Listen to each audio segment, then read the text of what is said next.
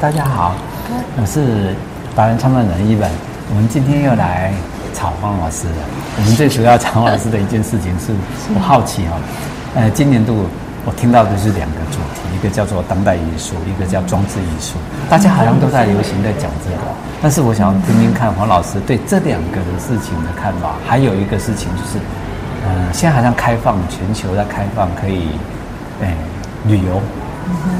看展，到处跑，但是这个时机点现在适合吗？特别是下半年度，然后日本要开放我们过去啊，然后有些地方啊，他们甚至来讲说乌呃乌俄战争的这么严重，其实这个时候最最好去看。看看他们的什么艺术馆、博物馆，就有一点啊，就有一点像那个什么呃，我们那个中共不是在试射飞弹，我们呢顾着渔船去外面看飞弹的事。我想说这是什么马门子的事情？这是台湾人的属性是不是？那所以我们回过头来来看看老师对于所谓的现在的当代艺术，还有对这个或者适不适合旅游去看这件事情，老师你的看法是如何？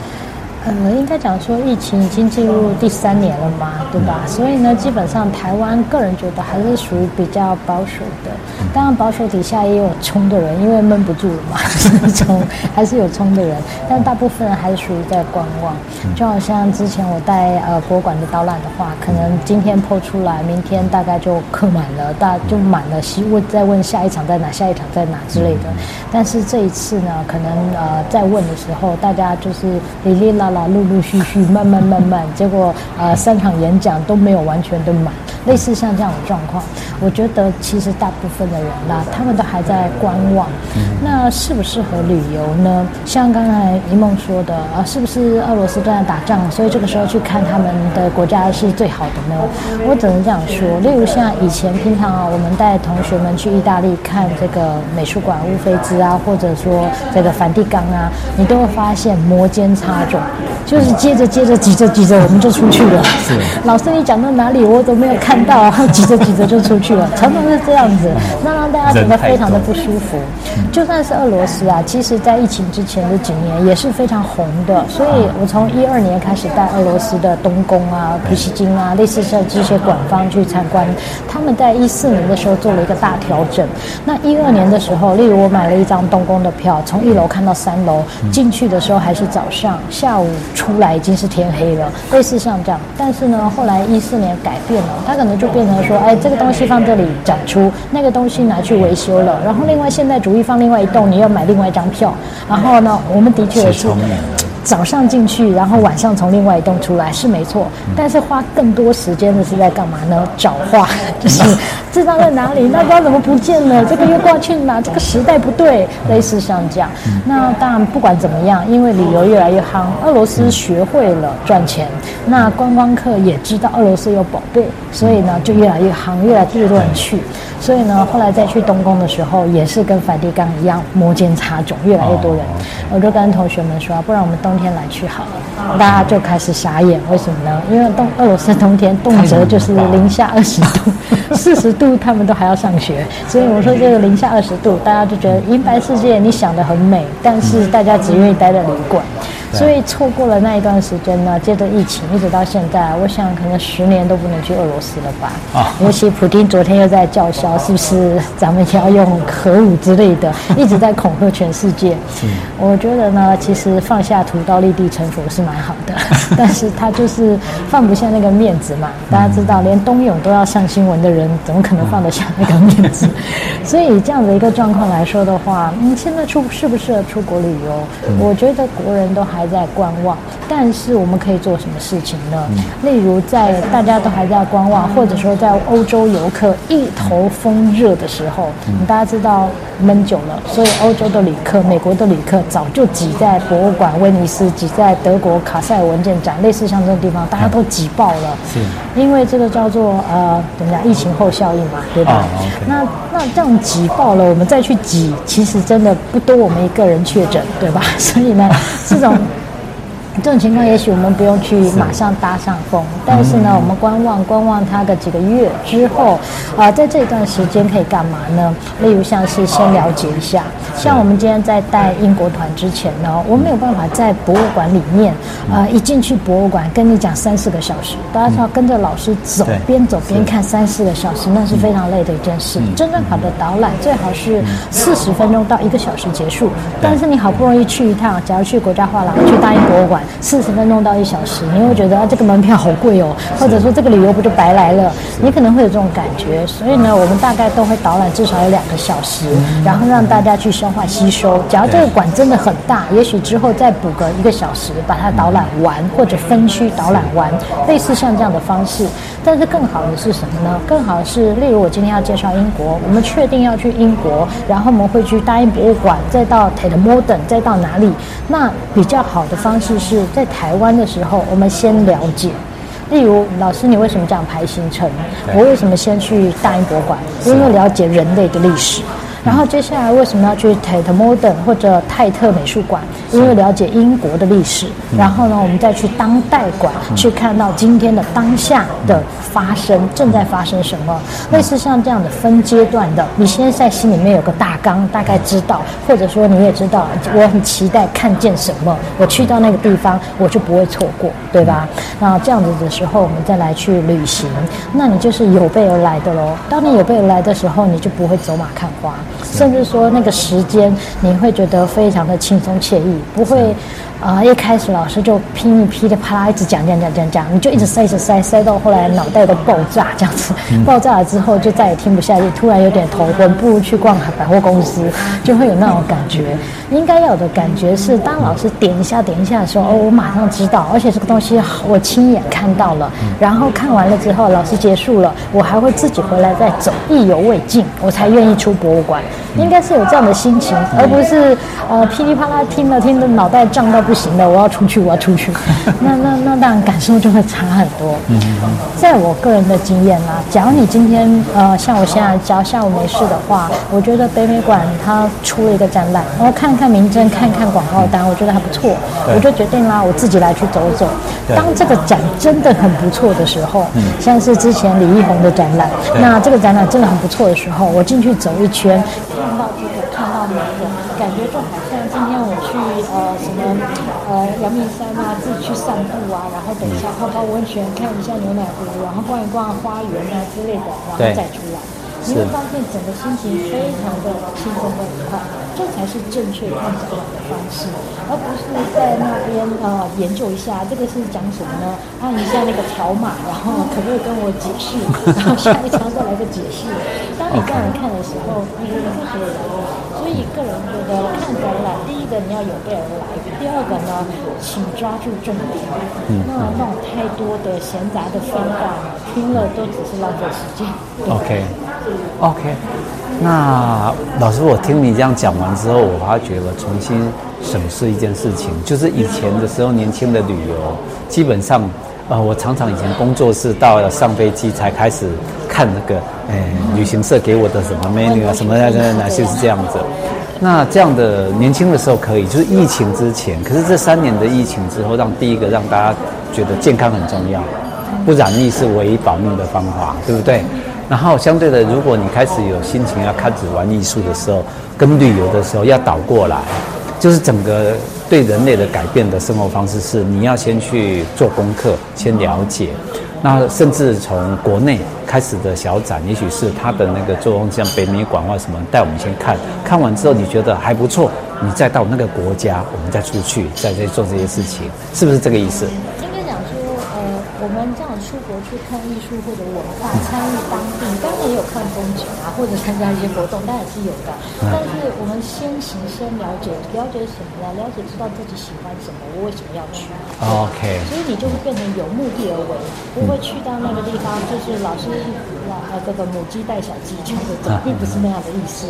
应该是大家都知道自己要的是什么。然后我在这趟旅程当中能不能满足？能满足的话，你会觉得啊，我的心囊满满的回来，那个心情差是差很多的。哎，这个也是一个省钱的方法哎，因为我们以前就是啊，反正去嘛，走马看花。现在是你更精准的去了解完之后，你去看的时候，那会更吸收更多，也学到更多。然后有的时候啊，台湾的旅行社很像吃到饱餐厅。我曾经听过那种十二天玩它个六七个国家。知道那个都在行车当中，还有换旅馆当中，还有收拾当中。OK，这样子真的不算是，呃，有有去过这些国家。是。那基本上我的行程是，例如呃十四天以内一个国家，嗯、那这个国家我们可能会绕一圈，就是该重点的地方必须走，然后那个国家的文化历史，嗯、还有那个国家收藏什么样的世界名作，这些都会看到。是。看到了之后，你会觉得你是一个深度的旅游，而、okay, 不是说、嗯、啊我来过。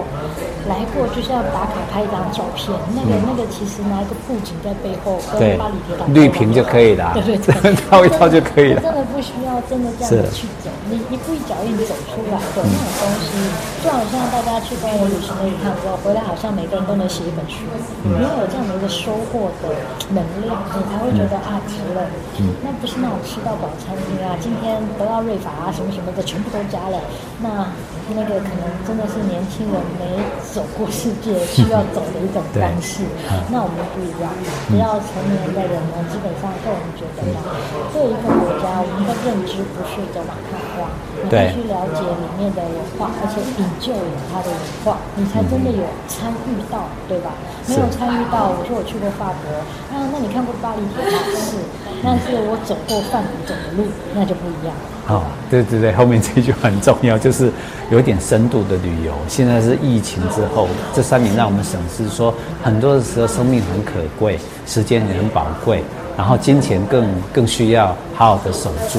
那也许这些的方法是一个很好的方法。那老师你就多开课啊，你多开课的时候，我们在台湾的时候就可以先。先了解，先知识文化，先知道一下，然后到时候才能选择自己喜欢的路线。那请老师多开这些路线，带我们去去了解更深度的那个，对不对？一直有开课，但是在以前呢，比较多那种像是中国文化史、艺术史。嗯，中国艺术就是中国文化，所以就讲中国艺术。那另外可能就是西洋艺术史，大家很喜欢的文艺复兴啊、石窟壁画啊，类似这些古典的。后来呢，我发现到了近年。就是之前是持续在开这些，到了近年，大家也都从这个艺术史部分毕业了，然后进入了现代艺术，然后再从艺术现代艺术毕业了，进入了当代。所以今天活在当代，你会发现好多的美术馆啊、博物馆啊、展览会啊、博览会啊，它其实介绍的都是当代艺术。可是我喜欢的是古典的，你怎么跟我讲当代？其实只要是艺术，你会喜欢的，应该都会喜欢。那你不喜欢它，原因只有它给你有亲切感，还是它给你一种高冷的感觉？我认识你，你不认识我，那就无法对话，无法对话，所以你就会觉得啊，我不喜欢当代艺术。其实当代艺术不是，它是一场又一场私人的对话。那这个对话是很私密而且很深入的。那你要怎么样去看，或者怎么样去理解？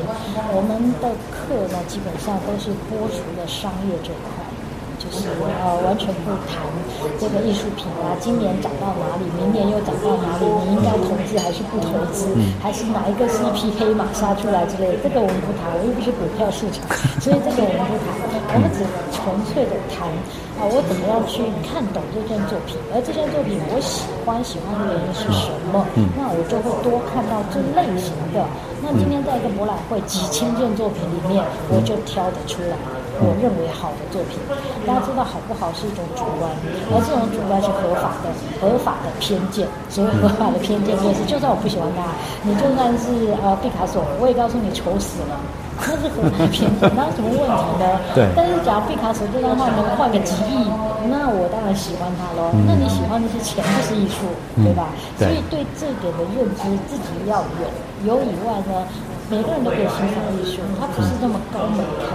对。只是今天我们觉得高门槛，第一个就是那些有钱人玩的，嗯、然后第二个呢，可能就是抽象什么鬼我也看不懂，那个距离太遥远了，所以怎么样怎么样。实际上，他从生活出发，你会生活，你就会懂。只是你需要一个钥匙，OK，能够进去。嗯，对，我挺喜欢，每一次我都很喜欢听老师在讲解这些事情。我觉得老老师比较像我们的艺术旅游的心灵鸡汤。其实你的部分都会帮我们分析，让我们了解，而且非常的接地气，让我们觉得，嗯，以前艺术束之高阁，旅游乱成一团。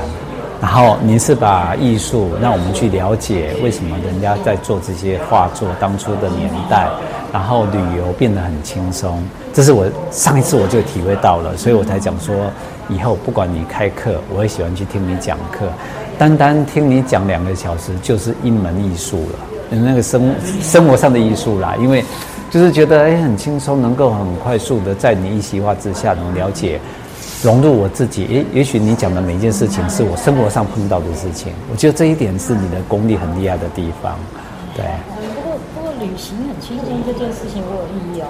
度假才很轻松，旅行没有轻松。度假跟旅行是不一样的。我假如今天真的要度假，马尔地夫、夏威夷都好，但是我要旅行，我就不见得是去那种地方。那种地方空空的去，空空的回，心情坏，是洗涤的概念。但是，只要今天我真的选择去欧洲，或者去去某一个国家，嗯、绝对是希望能够有所得的。当你要有所得的时候，怎么会这么轻松呢？所以，我觉得旅行跟度假。是不太一样的。嗯、那我们是真的去旅行，去当一个认知这个世界的人，而不是蜗居。那老师，你不要压力那么大。我解释一下，我你你已经带给我一个心灵上我调整。我已经这三年疫情之后调整我后面的人生怎么过。其实您带我们旅行，你说不轻松没有错。以前我们的旅行是带着一堆行李，我现在懂得要跟着你的团很简单，我只要带我用得到的行李。那至于是把这心情呢，就是像度假一样掏空，然后你就会。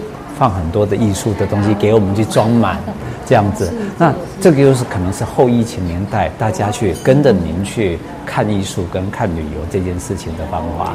以前都真的是带着一堆行李，我记得大家在比的是行李的件数跟重量，对不对？都在称这个，因为不晓得以前的旅游行旅行社，特别去欧洲，就是要一堆啊，比如说什么要争取什么三十公斤、四十公斤或者什么 VIP，对对对，带好带满，然后呢？